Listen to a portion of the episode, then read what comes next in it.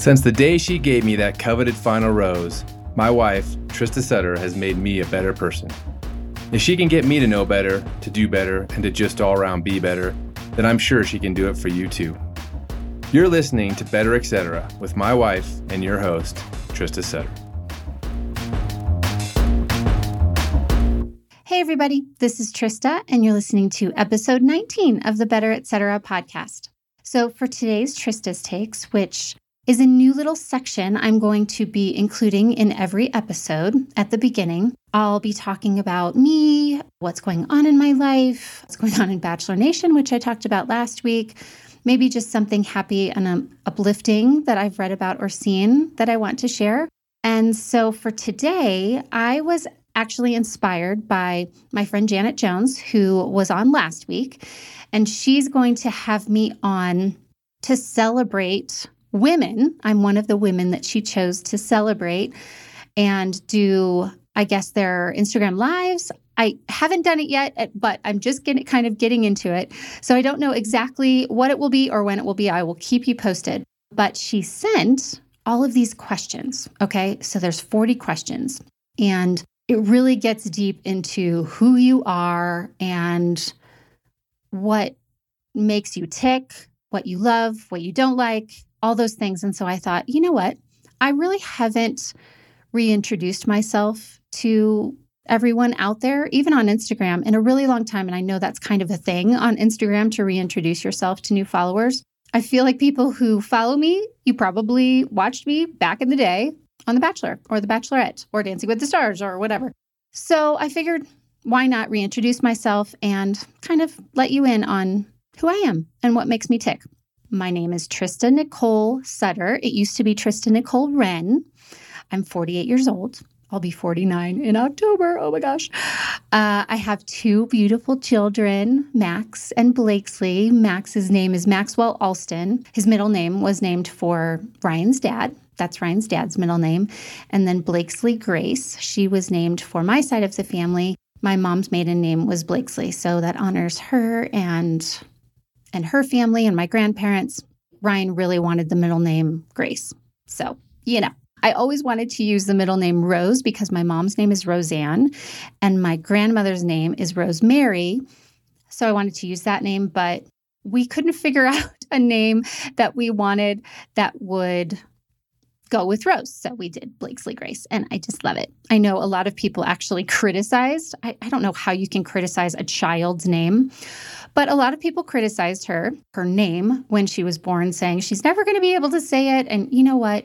If you're out there and you're listening and you are having trouble with a name or you're worried that people are going to make fun of it or whatever, don't worry about it. Just name what you believe your baby is supposed to be called, you know? I am glad that we went along with Blakesley and didn't listen to the haters. Never listen to haters, right? I am a Scorpio. I was born in October. And I'm an Enneagram 2, which is the helper. And you'll learn all about this next week when I have Ian Morgan Cron on, who wrote the book The Road Back to You. All, he's an Enneagram expert, and it's so much fun to me. I'm really, really interested in it. But you guys should tune in next week if you want to know about the Enneagram. I was born in Indianapolis, Indiana, so that makes me an official Hoosier. I lived there until I was four years old. We moved to St. Louis, Missouri, where I was raised. I went to elementary school there, I went to high school there, and then I went to college. I did my undergraduate studies at Indiana University in exercise science, which actually I talk a little bit about on this episode. And then I went on to University of Miami to study physical therapy. I got a master's degree there and went on to be a pediatric physical therapist for 4 years. My parents are both one of four children. My father lost his sister when he was young in a horrible, horrible, horrible accident involving, I believe, a tractor. He still has two brothers who are alive, and my mom has three sisters. So, but I was an only child. my parents actually lost two babies that would have been my brothers, but I grew up as an only child. I do have a stepsister now. My parents were divorced when I was in fifth grade, and I have a stepsister out of that marriage, and then I have a half sister, which actually you can read all about that story in my book, Happily Ever After The Life Changing Power of a Grateful Heart. I share lots of stories about my life, about my friends' lives, about strangers' lives that inspired me. And you can check it out in there. It's, uh, of course, available everywhere, but it that's a book. Gosh, I can't even remember how long it's been. Four or five years that I wrote that book maybe even six. I don't know. but it's still out there, of course. When I grew up, so my mom, as my parents were divorced, my mom was working. I lived with her and I saw my dad on the weekends. And I had a neighbor family, and they call me Nister for neighbor sister. And so they had two girls and a boy. One girl was older than me, one girl was younger than me, and the and the brother was younger. So shout out to my my neighbor family on Canyon View Court is where we lived. I loved our little cul-de-sac. And that nickname is one of my many nicknames. I also have been called TTT by my family, Trisket. Let's see, of course, the OG fairy godmother. um, I, gosh, what who, what else have I been called? Oh, Ryan used to call me Angel, actually. And my friend Evan, she calls me Willard because one day, I don't know if I was texting her or she was texting me, but the autocorrect called me Willard. And so she was like, Willard, where'd that come from? And so to this day, she still calls me Willard. My favorite color, as most of you probably can guess, is pink, but it's light pink, not hot pink, light pink. and the whole ombre situation at my wedding was Mindy Weiss genius. Love Mindy. But yeah, my favorite color is pink. My favorite book is The Nightingale by Kristin Hannah. It got me back into reading. I love it. Uh, and it's all about his it's historical fiction during World War II. It is an amazing book. And yes, I I owe so much thanks to Kristin Hannah for writing it because she got me back into reading. I used to read a lot when I was little, but stopped for a really long time, especially when the kids were little. My favorite store is Target, but I also love Zara. And then my favorite luxury store is Louis Vuitton. I love Louis. My favorite song is Something About Her. And if you don't know that story, Ryan wrote me a poem on our first one on one date called Something About Her. And for our wedding, he had it made into a song and then Brad Paisley recorded it. It's actually still on iTunes if you want to listen to it, something about her. And we danced to it at our reception. Brad Paisley surprised us. It was like my favorite, favorite memory, maybe ever, but definitely from our wedding. All, lots of the things that I love to do are laugh. I love surprises. I love playing games. I love playing video games, especially the old school ones like Pac Man and Donkey Kong and Frogger. Oh my gosh, could do that all day long. Um, I love white cars. I love camping, but it has to be glamping, like we usually are camping in an Airstream. And I love to sleep. I could have slept until like two, three o'clock in the afternoon when I was a teenager. And I can't do it as much these days because I just can't get comfortable in my old body. But yes, I love to sleep. I live in a ski town, but I don't ski. I can ski, but I really don't anymore. I don't even get a ski pass. That's just something that the kids and Ryan do. My pet peeves are drivers who drive in the left hand lane on the highway. It is so annoying. So, if anyone comes to Colorado, know that it's actually a law. Drive in the right lane normally, and then if you have to pass, go in the left lane. Please, please, please. Um, another pet peeve is when my kids are disrespectful and they don't listen. Oh my gosh, drives me crazy stepping in a little spot of pee that my 16 year old uh, Yorkie has left on the ground because he can't control his bladder. that is a pet peeve, especially right when I wake up in the morning. Um, my quirks are I read magazines backwards. Yes, I know, weird. And I like chocolate chipless chocolate chip cookies. Mm-hmm. Do you know why? Because sugar cookies are made with regular white sugar chocolate chip cookies are made with brown sugar. So if you take out the chocolate chips, and I do like chocolate chips, but just a teeny bit, but they're brown sugar cookies essentially. And my friend Kelly, love you, Kelly. I know you're listening on your walk. One of my best friends, and she makes me the best chocolate chipless chocolate chip cookies. Amazing. Uh, I am allergic to horses and cats and lots of stuff outside and actually wool. So if there's anything that I'm wearing that has wool in it, I can't wear it. It is so uncomfortable. My hobbies are I love to travel. I love taking pictures, always have, not just because they're on the phones. We actually, Ryan and I used to take selfies before selfies were a thing. I love to read. I actually got back into reading through that that book, The Nightingale.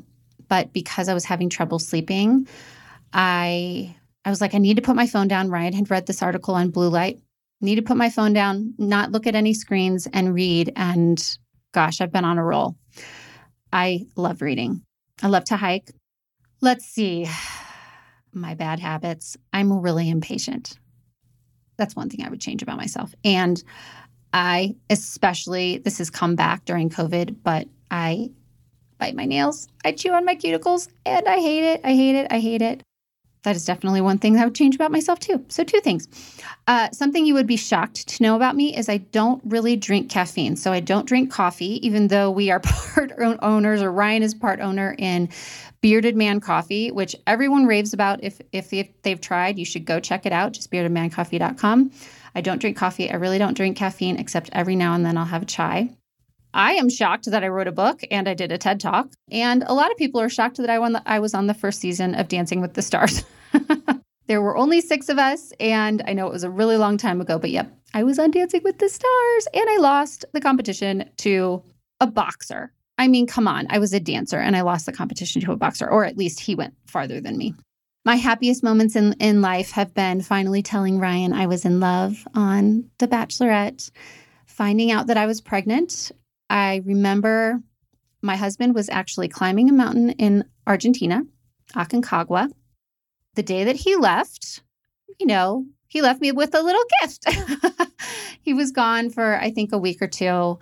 And when he came back, I, you know, I, I got the news right before he came back and I couldn't tell him on a satellite phone because I was so scared that I was going to lose the call. So I didn't tell him over the phone. I surprised him at the airport and it was just my happiest moment was finding out because we have tried we had tried for a really really long time and had some had some problems. I'll talk about that in a future episode, but another happy moment was being cheek to cheek with my daughter.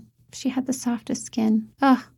And then renewing our vows with our kids being part of that. Um, and really, any trip that I've gone on, I've been to over, I believe, 20 countries. I'm dying to go to Australia. Um, someday I will, but for now, you know, just stay in stay in put. Um, last thing, how how do I want to be remembered? As a grateful, fun loving, compassionate, thoughtful woman who was a loving daughter and mother, a thoughtful friend, and a loyal wife. And I know I don't always live up to that every single day. I definitely struggle with impatience and getting frustrated and feeling overwhelmed. But hopefully, when I'm gone, that's how people will remember me. So that's who I am. I hope that you're still listening. anyway, today's episode is with Andrea Montoya, and we talk all about emotional eating. I do want to give everyone out there a trigger warning that if you are struggling or have struggled with an eating disorder, especially with bulimia, or if you have struggled with alcohol or drug dependency or addiction, that this may be triggering for you. So please be mindful of that. So today we get into breaking down emotional eating into the intentions, why we do it, what we can do to stop it. Uh, what does restriction cause? What we don't learn in school, we talked about, which Andrea is very passionate about. She talks about her darkest moment and what led her into nutrition and counseling or coaching. And I share personal stories about my emotional eating struggles and my relationship with food. So, also, something really cool is she's giving 25% off for any of her classes. So, and you'll have to listen until the end on how you can take advantage of that. I hope you'll continue to listen. It really is a powerful episode because I think so many of us out there participate in emotional eating and and could improve our relationships with food. So, please head to wherever you're listening to your podcast, please subscribe and give us a five stars and a review of what you maybe an episode that you've loved or a takeaway that you are still using to this day. So, thanks so much for listening. Here we go. Okay, everybody. Today I have Andrea Montoya, who lives in Miami, my old neck of the woods. She is a nutritionist with a master's in holistic nutrition. She's a certified food and body coach. She worked side by side with Tony Robbins trainer Billy Beck III. She is a self described ex binge eater, an ex fitness competitor, and the founder of Ditch the Scale Academy. She's also a wife and a brand new mommy. And as she states on her website, our new best friend. So, welcome, Andrea.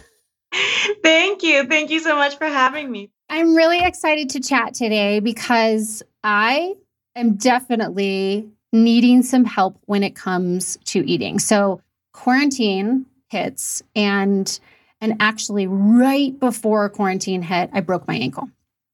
Okay. And that meant that I was relatively sedentary, especially because our gyms were closed and and I couldn't go work out. It was still winter and I live in Colorado. So going out and walking when I'm on crutches or, you know, on one of those little wheelie things was not really an option. So I became a lot more sedentary than I than I am normally. And I just kind of I just got back to the gym and I'm trying to make it a priority. I have a background in fitness and exercise and physiology and you know all of that. And so I realize I know what it takes to be kind of in shape if you will. And I know what it takes to be healthy. Like everything you put in you is what you become, right? You know, what I was eating is what I was becoming and I was eating lots of cookies. And not to say, like, I know that you're, everyone will learn that your platform is, I believe, not to necessarily cut all that stuff out. Like, restricted eating is no, no bueno, you know? Exactly. But I was, I was definitely not binge eating, I don't think, because it wasn't like I was sitting down in one sitting. I wasn't eating a ton. It was just that I was not as mindful, if you will, about mm-hmm. what I was eating and thinking about the nutrition value and what it was giving to me to give myself the energy that I needed instead of just giving me the like stress relief or to suppress my emotions like about the fear and the anxiety about everything that was going on. So that's kind of my background recently and why I'm really excited to talk to you because one of your areas of expertise if you will is emotional eating, right? Yeah, 100%. Everything pretty much emotional. And it is, I love that you just shared all of that because it's so true. And so many people can relate to that. And so many people went through that with quarantine, with the pandemic, with everything. It's just, again, they were like stuck in their houses. Yeah. And they really, they didn't know what to do. They were, there's so much chaos externally. So you feel chaotic internally. You don't know, you know, you're like, I don't know what to do. There's so much uncertainty, mm-hmm. so much going on in the world that you're like, ah, I'm just going to turn to food. Yeah. Right. That's the easiest thing to do. I'm bored. Uh, it's stressful. And so food is a lot of people's best friend. It ends up being in times like this. So I love that you shared that. Yeah. Yeah. yeah. Oh gosh, that is definitely me. So I and I love having people on this podcast selfishly who can help me through things. So thank you. I love it. You're welcome. So, so on your site you say you've spent over 10 years and over $100,000. I'm sure that's a little bit of an estimate, but around there, over $100,000 on doctors and coaches and courses and certifications and seminars trying to get to the bottom of your unhealthy, I guess, relationship with food and yeah. your body. Can you share with us that journey? Yes, of course. So yeah, so when I was in high school and college, I went a lot through through a lot of binge eating, a lot of emotional eating, to the point where it became bulimia at mm-hmm. one point. Um, so different eating disorders. It got really, really bad. It came to a point where, um, you know, I was three years into my biomedical engineering degree, and I was wow. about to graduate. I was about to graduate the following year, and I was like, I'm miserable. Mm. First, then this is literally this is causing more of my overeating because I don't, you know, I don't like what I'm doing. I'm stressed out. So it's like, I'm going to switch into nutrition. My mom almost killed me because she was like, we almost got done with your school and you want to start over.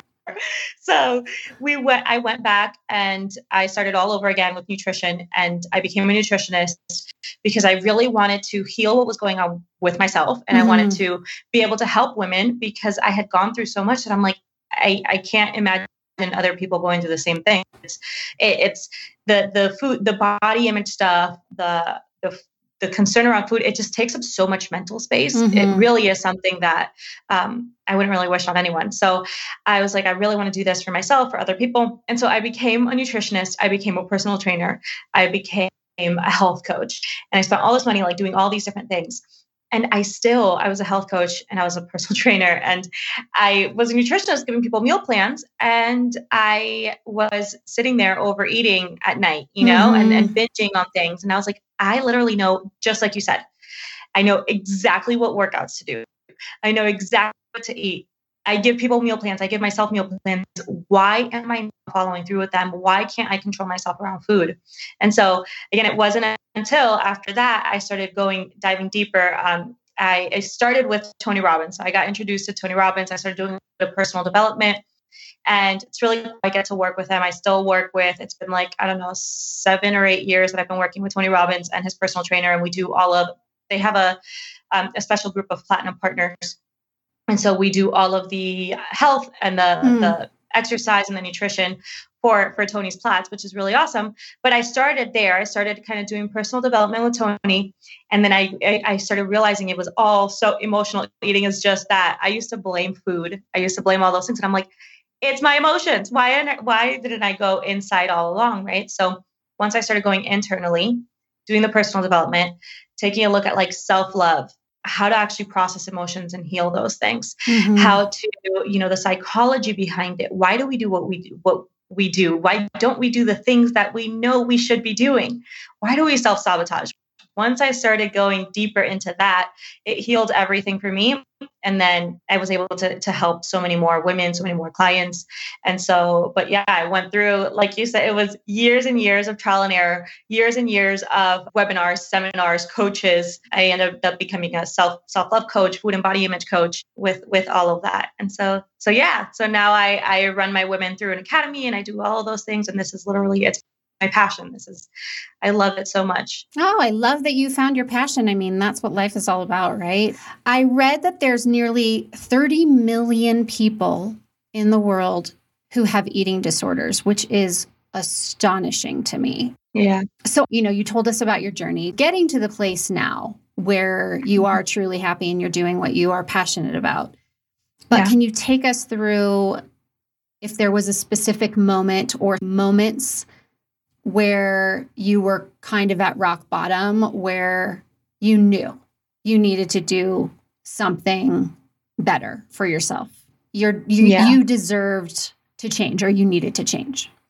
Yeah. Yeah. So when I was in college, it, it was my my eating disorders were 100% at their worst. Mm-hmm. I was feeling so alone, missing family, stress from school, stress, financial stress, all these different things were just causing me to really really turn to food a lot. And I I remember one of the worst times where I really said like okay, this is a problem and mm-hmm. I have mm-hmm. to stop was I I would always so right under my dorm room there was this or really close to it there was a Walmart that I could always walk to. And so I would literally walk to the Walmart yep. and buy junk food, go up to my apartment, eat it all. Sometimes it wouldn't even make to my make it all the way to my apartment. Like I would just eat everything, right? And then I would is somehow, and this is the other kind of misconception with bulimia, is that it's not always purging or uh-huh, throwing up. Right. There's it can it can also be through a lot of people do like laxatives right if you're not too proud of what you ate the night before or just going to the gym for really long periods of time because you were because you overate so all those things are just not a really healthy relationship with food right, right. and so that any and all of those things would happen for me mm-hmm. right and so i would overeat and that and then i would I would go back to the Walmart for like a second time that day. And I was so ashamed of the cashiers mm. seeing me buy the things that I literally started stealing food. And oh it, my gosh. It became like literally a drug addict. Yeah. Just kind of needing that the sugar, needing the food, needing the and I and that's when it hit me. I was like, I've never stolen in my life I feel like a drug addict and yeah. food is my drug, right? Yeah. So that was literally that was that was my lowest point and at that point I had to I called my mom and I let her know what was going on. Mm. And I remember like I remember when I told her and I told my family and it was just it was such a, an aha moment for me where I was like I okay, I need to get better because I started realizing not only how much it was affecting me, but also how much it was affecting everyone around me, right? Like we can beat ourselves up sometimes all day long. But as soon as I saw my mom and how much it affected my mom, how I was doing, and yeah, that really, really hurt me to the point where I was like, okay, I need to come back home. I need to go into if I need to go into rehab, if I need to go, I need to figure something out. So so that's what I did. I went back home and that's where my whole kind of journey started and um, healing and getting better. And really at at that point, I never thought that this, where I am now and the things that I'm doing, I never thought it was possible. Like yeah. I was always like, this is this is who I am, this is what I do, this is I can't see myself out of this hole, right? And there's people that might not be where I was, but a lot of times we're just like, this is just who I am. Like I just diet and I yo-yo back and forth, and this is just what I do, right?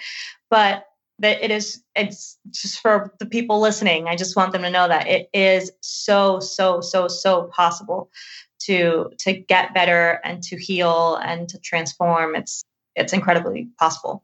Oh for sure no matter how old you are. I mean you have the opportunity to do that especially with the help of people like you. So yeah i agree. Exactly. hey guys we're going to take a quick break. We'll be right back And now back to the show.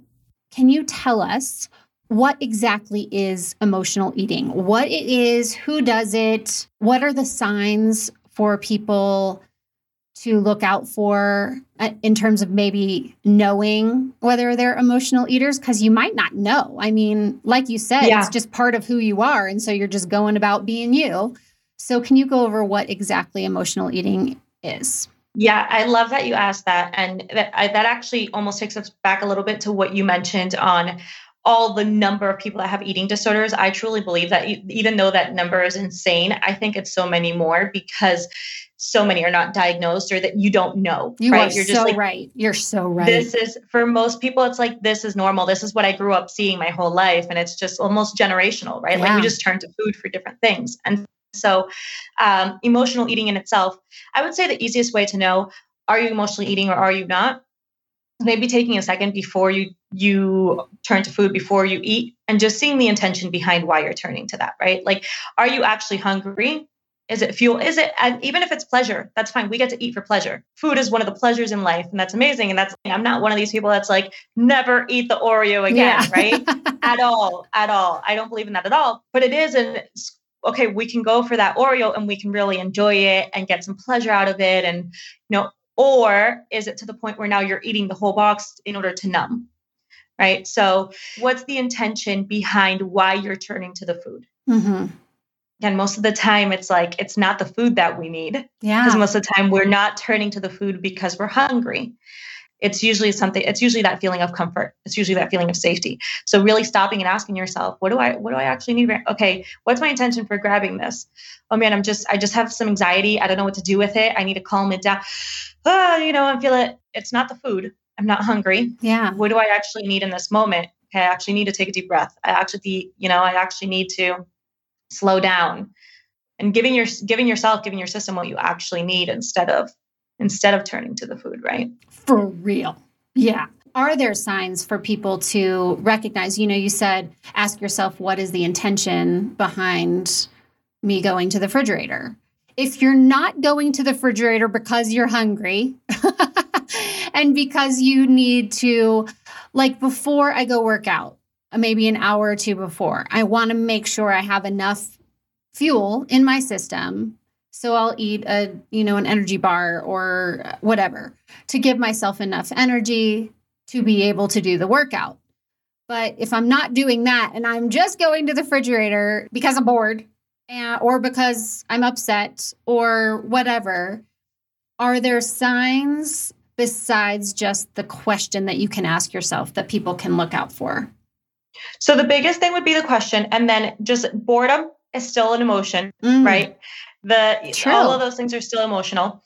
But I would say, you know, different signs might be a lot of people tend to come home after work mm. and then they find themselves really overeating at night. That's one of the biggest ones that I get is people that are like, I can't control, I'm like binging at night. I don't know why I can't stop. Like, oh, during the day, I do my diet perfectly. And then at night, I fall off, right? Yeah. Yes. You, you spend all day at work stressed out doing stuff for other people. Then mm-hmm. you spend mm-hmm. all, then you come home and you're like taking care of the kids, taking care of the husband, taking care of the house. And you're like, ah, and there's so much, right? And you're never taking time for yourself. And oftentimes what we want at the end of the day is to experience some pleasure for us. Yes, right. And so we turn to food looking for a little pleasure, looking to unwind, right? That like, I'm to have a glass of wine at the end of the day. It's an unwinding. Mm-hmm. It's a little pleasure for me because I've been doing people pleasing all day long, doing stuff for other people all day long. And so we turn to food because of that, but oftentimes we're doing it like in front of a TV. Yes. And so we we're not actually extracting what we are wanting from it. Yeah. We're not extracting the pleasure because we're not even there. Most of the time, like I'll talk to women and I'll be like, oh, you know, what what triggered you to overeat? They're like, I have no, I ate and who was that? Like I wasn't there. Right. right? When we're fully present and in the moment of what we're doing it's it's really hard to overeat because you're noticing your body it's not feeling good. But if you're in your head and you're just watching tv and you're then it makes it very easy to overeat to binge to emotionally eat right? Bing bing bing bing you're lighting up a light bulb. I'm thinking about like how we have like family movie night every so often, or we go to the movies, which hasn't been in a long time, and you get the popcorn, and I get the milk duds that I put in the popcorn, and you just eat because you're just sitting there watching a movie. But that's totally me. Like if I go yeah. to a movie or I'm watching a movie, my daughter used to make what we call diabetes popcorn because she puts so much sugar on it. and then we'd watch a movie or whatever and just devour it, but for no other reason than it's kind of like part of the pleasure of just sitting down and watching the movie and not thinking about the fact that we're eating something that is probably not the best thing for us. Right? Yeah, which honestly is totally fine. My thing is, if it's adding to the experience of life, yeah Go that's cool. Yeah, yeah, right. Go for it. Yes. You know, like if it's like it's at we're sharing a popcorn and it's cool, beautiful. Yeah. But if right. there's guilt and shame after that, and there's like, oh man, like I shouldn't have done that, and now I'm gaining weight, and now I'm not as healthy, and I don't feel good in my body, mm-hmm. then you know, then that's where we get to explore a little bit deeper of what's going on, and maybe that's a habit that we get to kind of shift. But yeah, yeah. Yes. I, I, like to go, I like to go way deeper into the root cause of what's going on mm-hmm. rather than habit change. Yeah. Me, habit change tends to be very like superficial. I like to get to the really the root cause. Well, yeah, no, I I love this direction because I think that's especially why I wanted to have you on is to get to that part of why do we do it?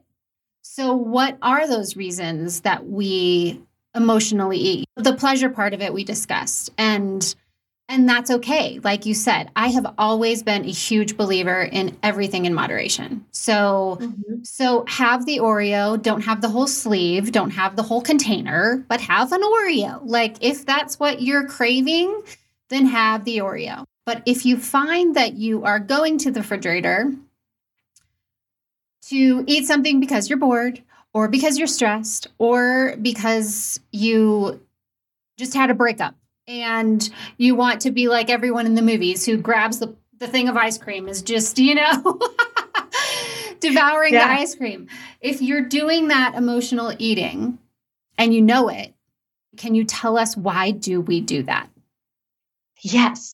So there's a few reasons. It could be something as, like you mentioned, maybe some, there could be some food scarcity there. Mm. Meaning, the more that we restrict, the more we overconsume. Oh. And it ah. is 100% like that. Studies, everything prove that restriction causes overconsumption, mm. period. Mm. It's better to never diet a day in your life than to start the diets and then you go off and then right just that that like thought of ooh, the Oreo is bad, or this is the good, the bad, the I shouldn't be touching this. It's like a kid. You tell them don't touch this, you want it more. Right. right? True it's like it puts this i just keep using oreos as an example but i don't know why okay. but it puts this oreo on a pedestal. Yeah. Right? Maybe someone experienced some real food scarcity when they were little or they're currently experiencing it. They can't afford the food and so it's this like last meal syndrome I have to have it all right now, all or nothing. Yes. Right. I already messed up my diet. Let me just finish it and just eat everything and I'll start again on Monday. Right. Uh-huh. So I do that so many times. Oh my gosh. And I don't really even diet. I definitely yeah. have that, that dialogue going on in my head. Oh, well, I already, I already ate the Oreos. So it doesn't matter if I have one more. Yeah. Yeah. And so that's like that all or nothing mindset that can stem from food scarcity. So a lot of lack mentality around food can mm-hmm. cause us to mm-hmm. be like, oh my God, I, I want it, you know? Or a lot of that all or nothing mindset also comes from perfectionism, mm. which I can take that all the way back. I do a lot of inner child work with clients, which we can take all the way back to the fact that, like, maybe when we were little, we received love by it was a lot of achievement based love, right? Mm. If, if I succeed, then I'll be loved. If I'm not worthy unless I'm achieving, I'm not worthy unless I'm doing, and you know, I'm not enough. And so a lot of women pick that up and and so now we're we're hustling for our worth right? We're trying to prove our worth. And we have this kind of perfectionism uh, mindset or mentality. And so again if we're on a diet and we're like it has to be perfect. I messed up on this up oh, screw it. All or nothing. Perfectionism right? So yeah. that can stem from a lot of that too. And then it also stems from the fact that we don't know how to process our emotions. I think that's the biggest thing. You know we, we're told don't feel yeah. Uh, I don't know, put your big girl panties on and go, like, just do the thing, you know, stop crying. So we pick up at a very young age that we need to just be really strong and not feel and stuff everything down.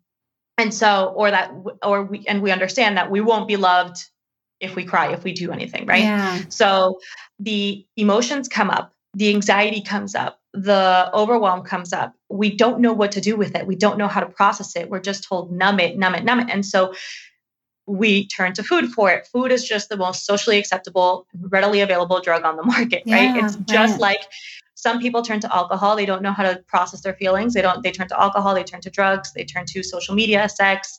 Food is just the most socially acceptable drug to use, right? Yeah. And and way to numb. And so a lot of times when I talk to women, they feel that it's like, I don't have enough willpower, where it's really so much more about expanding our capacity to feel, mm. learning how to feel through our emotions, being able to feel in order to heal, mm. right? So, mm-hmm. so understanding that our emotions are just data. Your body is communicating to you. You're feeling overwhelmed for a reason. You, your body just doesn't speak English it gives you the information in sensations and emotions yeah. and feelings. So you feel the overwhelm, your body's trying to tell you, hey, slow down. There's too much on your plate. There's that, right? Like there's a reason for it. Yet we don't know we don't know how to communicate. There's no communication with our body anymore. Again, we've been told to shut that communication off. Yeah. Therefore, we just stuff it down, we numb it. Yeah. And so food becomes a way to numb our feelings. Does it all make sense? Totally. 100%. I mean, so many things that you said, I was like, that's me. That's me. That's me. and I'm sure so many people out there can relate. I it is so true. Yeah. yeah, it makes total sense. So I would say just to kind of wrap it all up as far as kind of what truly causes it at a root cause kind of thing, it all really comes down to the, the main reason that we're needing to do this work is because there's a this disconnection, mm. right? Like when we were born, and as kids most of the time they they can feel into they can say okay i'm hungry. No i'm full. Like we know we can connect to our bodies. We can feel hunger fullness signals right? Yeah. As we get older we're told you know eat everything that's on your plate. You go completely past your fullness signals. You ignore those completely. And then you're told eat at noon because it's lunchtime. Whether you're hungry or not you're eating at noon. So then you're you you know so there's no connection to our body anymore to our feelings to are the signals our body is giving us. And so it really is, for me, a lot of the, the work that I do is more of an embodiment and just a reconnection to the body, reconnection to like our true selves, understand intuition, all these different things are, are, are what I kind of work through to, to heal a lot of that. Yeah. yeah. Great. Great information. We're going to take a quick break. We'll be right back. And now back to the conversation. Oh, and I loved this on your Instagram recently you posted and this this feeds into exactly what you were talking about. Your thoughts and feelings are the cause and the external is the effect. So mm-hmm. there's no other way around it. You have to feel and actually it's it's interesting that we're talking about this. I feel like so many things repeat, so many ideas repeat in the podcast that I have. I did one on grief, and the grief recovery specialist that I had on said that in order to heal, you have to feel exactly what you said. You have to go through it, not around it, not over it, not under it. You have to go through it. So, gosh, I feel like that's something that we all need to do in order to just be healthy, whether it's eating or grief or or whatever we're going through. I feel like yeah. this is a very common element, you know, a very common thing. Yeah, and I will say it's just that what we resist persists, right? And it's like we feel like if I just stuff it down, it'll just it just won't come up again. Yeah. But it really is something that ends up eh, you know you it builds up and it builds up and then you blow up and you don't know why you blew up on your husband over a dirty dish and it turns out it's all this other stuff right that you never dealt with yeah yeah so, yeah yes, for sure it is so important okay another quote um, that i saw on your instagram that really hit me was we are only as developed as the least developed part of our parents and i was like yes. oh my gosh yes so that to me when I think about emotional eating and going to the refrigerator because I'm bored or or what for whatever reason. If I put that in my mind as a mom, then I'm like, you can't teach them that just when you're bored, go to the refrigerator and that solves it. So, first of all, being that role model for my children to say, when I'm hungry, I'm going to eat. When I'm hungry, I'm going to, because I want to be healthy, I'm going to eat XYZ. Because I want to have enough energy to get through my hockey game, which I don't play, my son does. I need to eat XYZ, you know, instead of the sugars and the things that are going to take us up and crash us right back down. So I think keeping that that in the back of my mind in terms of what I pass on to my kids so that they don't have to deal with it. Like that right there yes. is the motivation for me to to be better about eating, yes. you know? Yes. Right? Yes. And that is for me, I will tell you, I always I I did not want a girl. Like when I was, I would yeah. always say, I'm going to be a boy mom. I'm going to be a boy mom because I was like, do you know how much I dealt with with body image, yeah. with breakups, with this? I'm like, how am I supposed to support another girl through this right. stuff, right?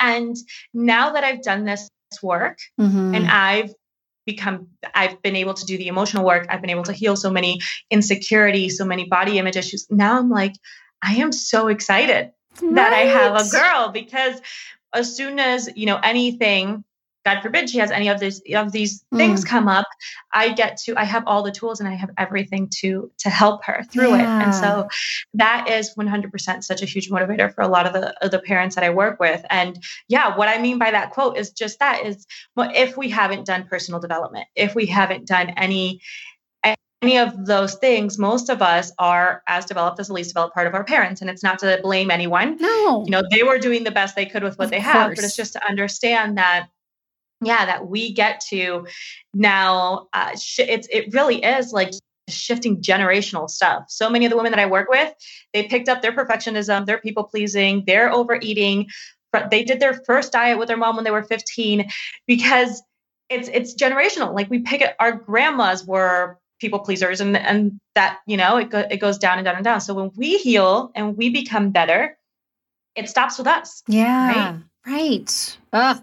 So right pretty much one of the themes in all of my podcasts is the benefits of therapy um, and seeing a, a counselor or a therapist or a psychologist or you know coach or whatever doing the work on yourself and personal development, as you mentioned. But are there any tools that you can tell us about from your your toolbox that we can use, especially as parents? I feel like to not only teach ourselves about how to be better and not to be as emotional about eating or use that as a as a way to yeah. be better about emotional eating but is there anything that we can do to help educate our kids that food is you know, it can be for pleasure, but mostly it's for nutrition and in order to it's there to give us the energy that we need as human beings to get through our day, to do whatever we are doing actively. What are those tools that we can use? So I will say one of the things that I do with with the boys. Yeah. So obviously my little one can't do no. I can't do so much of it yet. Yeah, right.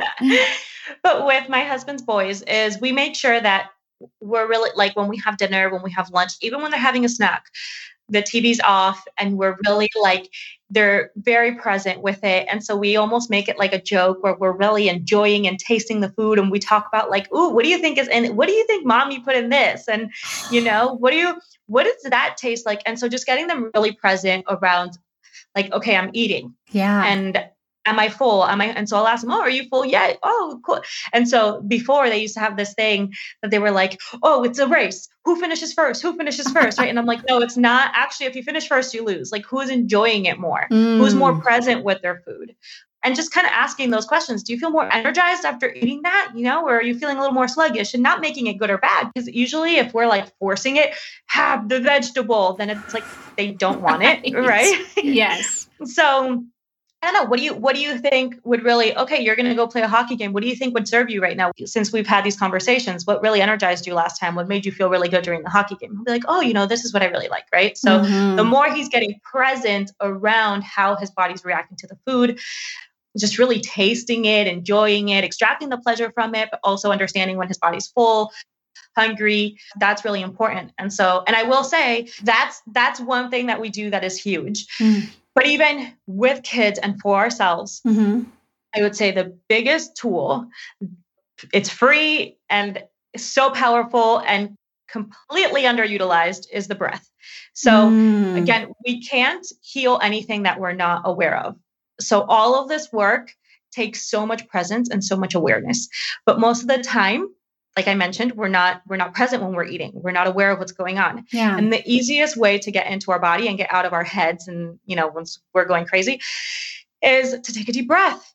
Like sometimes I do meditations with the women that I work with. I love meditate. I'm all about meditation. Yeah. But I have them take a deep breath. And they're like, "Oh my god, that was." I feel like that's the first breath I've taken all day. I'm like, yeah, because we're so not intentional about that, right? right? Like we're so in our heads and, and I can, you know, there's certain breath patterns that we do that will 100% get us into anxiety. Like I can tell you to have a panic attack right now and I can just start the breath True. and I will start feeling that way, right? Yeah. The breath is so powerful. So when we actually take a deep breath, we get to reconnect with our bodies and now cool, now I'm present. Okay, what is now we can ask ourselves, why am I turning to this? Mm-hmm. You know, it's it's almost like the breath is giving us this like pause to really reconnect and be like, hey, Am I hungry? Am I full? What's the intention behind me grabbing this?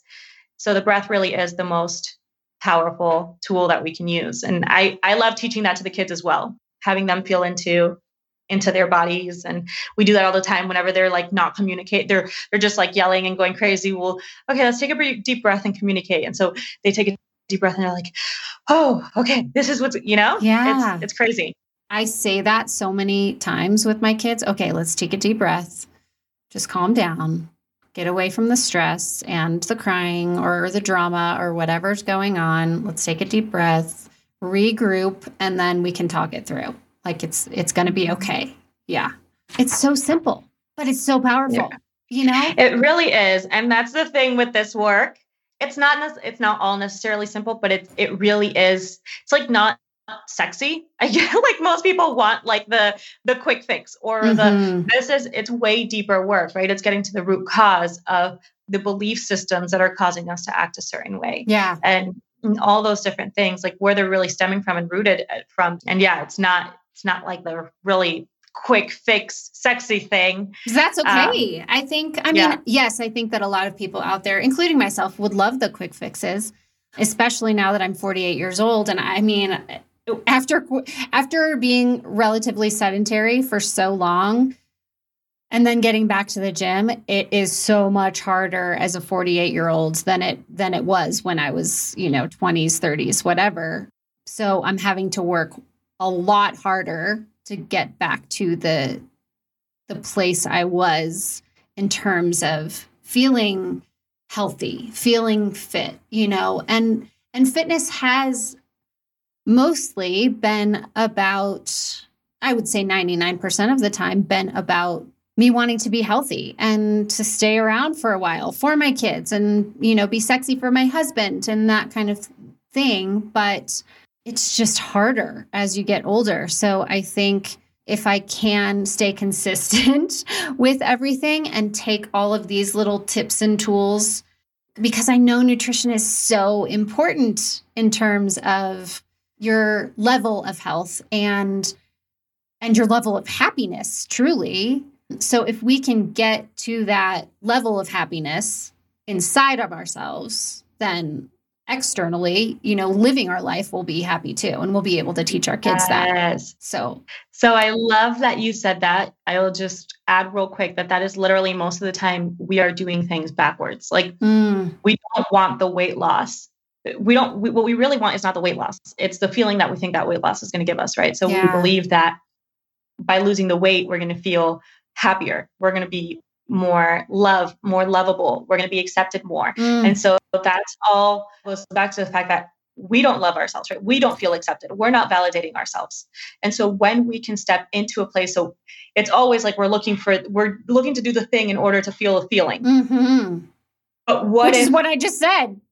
Yeah. Yeah but like we we are in control of our feelings like you know we we act out i can tell you to get sad right now and you would know exactly what to do how to what to focus on mm-hmm. how to move your body in order to get yourself to feel sad right like we control our feelings and that's a thing that i think has gotten away from us is we normally are reacting to our thoughts and reacting to our feelings so when we can learn to process our emotions so when we can understand that we are in control of those things now we can step into a place of self-love, self-acceptance, self and that doesn't mean that we get there and then we gain a whole bunch of weight. No, it's like we get there and from this place now i want to eat differently because i want to feel good. Now i want to because i love myself and i want to take care of myself. Exactly. Yeah, yeah. exactly. Now i want to exercise because i love myself not to punish myself right? right, the intention behind why we're doing what we're doing completely shifts yes. which which is it and now it makes it something that's long term and not only do you get the weight loss that's like the least of every time i'm like okay that's the least of my problems is the weight like yes. we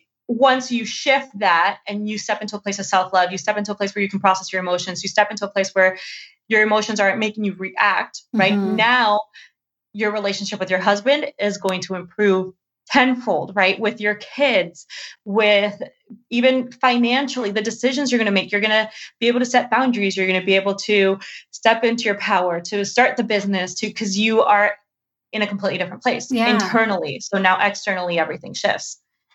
I mean, people right there, like, hello, that's so great. I mean, you totally just called me out, but in a, in a very kind way. And I, I'm glad that you did because you're so right. It is backwards. I, I think about that and I'm like, I go to the gym because I want to be more fit. But what I need to be thinking about is that I need to work on the self-love and and giving back to myself. And that's why I'm going to the gym. Not because I want to get happier. I need to be happy and then go to the gym because that's what makes me happy, you know? Or- yeah, yeah, yeah. It's like when you're already feeling happy and you're feeling amazing, the actions are gonna be, I'm gonna go to the gym. I'm gonna it makes it so easy to do the things that you want to do. Right. right. But it's the internal work yes. the emotional work, the psychological work, the uh, seeing, becoming really uh, an observant of our thoughts, not identifying with them, but mm-hmm. observing them. Okay, what are the things that I'm thinking? Oh, cool, that's interesting. Is that thought even mine? Is that belief even mine? Or that society? That's my mom. What do I actually, what's the truth? Yeah. You know, what do I actually want to believe? Right. So when you would do the actual emotional and the psychological work, the internal work, and we can achieve that happiness and that self love, now it's it's a game changer. Game right? changer. Yeah. Oh, so amazing. Okay. So, in every podcast, what I do at the end is I usually ask people how they plan to be better tomorrow. But I am, I'm just on the fly right now going to change that. And from now on, I am going to ask a different question. And, and it's, it's similar, but what I want to change the question to, kind of based on our conversation, and thinking back to all of the podcasts that I've done is I would love to know the top way, the best way that you can advise people to be better tomorrow. in terms of you know your platform is emotional eating or at least what we've been talking about. So how can my guests be better tomorrow? What is your top piece of advice that you can give to people in how to be better tomorrow in terms of emotional eating? I think the easiest answer here is kind of going back to what i mentioned is trying is starting to incorporate breath is starting to incorporate mm-hmm. presence because again just like i mentioned we cannot heal what we're not aware of so again it's really just reconnecting to your true self, mm-hmm. reconnecting to your body, understanding that your body is not the enemy, food is not the enemy, right? There is no enemy, it, it, and, and there is nothing wrong with you. There's absolutely nothing to fix. We are all so perfect. We're souls of light, happiness, love. It's just conditioning, mm-hmm. right? It's mm-hmm. just conditioning that we get to kind of just peel, become really aware of what's going on and peel off those layers so that we can become the highest, best versions of ourselves. Beautiful. Yeah. I love it. Yeah. Andrea, how can people find you, especially if they want to utilize you as a counselor, but also just if they want to follow you on Instagram or any social? Yeah, so at Things Andrea Says is uh, on Instagram, on Facebook, um, thingsandreasays.com or ditchthescale.com. That's what uh, my academy is a Ditch the Scale Academy. So either way, they can find me and reach out to me. I love answering all the messages and um, and helping people out. So That's yeah, great. And I will, for everyone listening, as usual, I will put all of these uh, links on our show notes. Yeah, and if anyone comes my way and they mention that they heard of me through here, I will go ahead and give them a 25% discount from some of the courses that I have there. So that's awesome. Yeah. Thank you. I love this. Yes. I thank you so much for this conversation and your insight and sharing with us your expertise and what what you've been through, being vulnerable with that. And thank you. Thank you so much for all that you're doing and you're for the so chat. Welcome. Awesome. Yes. Thank you for having me. Of course. Go uh, love on that beautiful baby girl, and hopefully, we'll reconnect somewhere down the road. Yes. Thank you so much. Awesome. Thank you, Andrea. Thanks so much for joining us, everybody. I hope you feel a little better after having listened. Please be sure to rate, review, and subscribe anywhere you listen to your podcasts. If you're enjoying our show, please send it to a friend and put a little better into their lives. Also, if you would like to find me, you can go to Instagram at Trista Sutter or Facebook at Trista Sutter fan page. Thanks, everybody, and have a great day.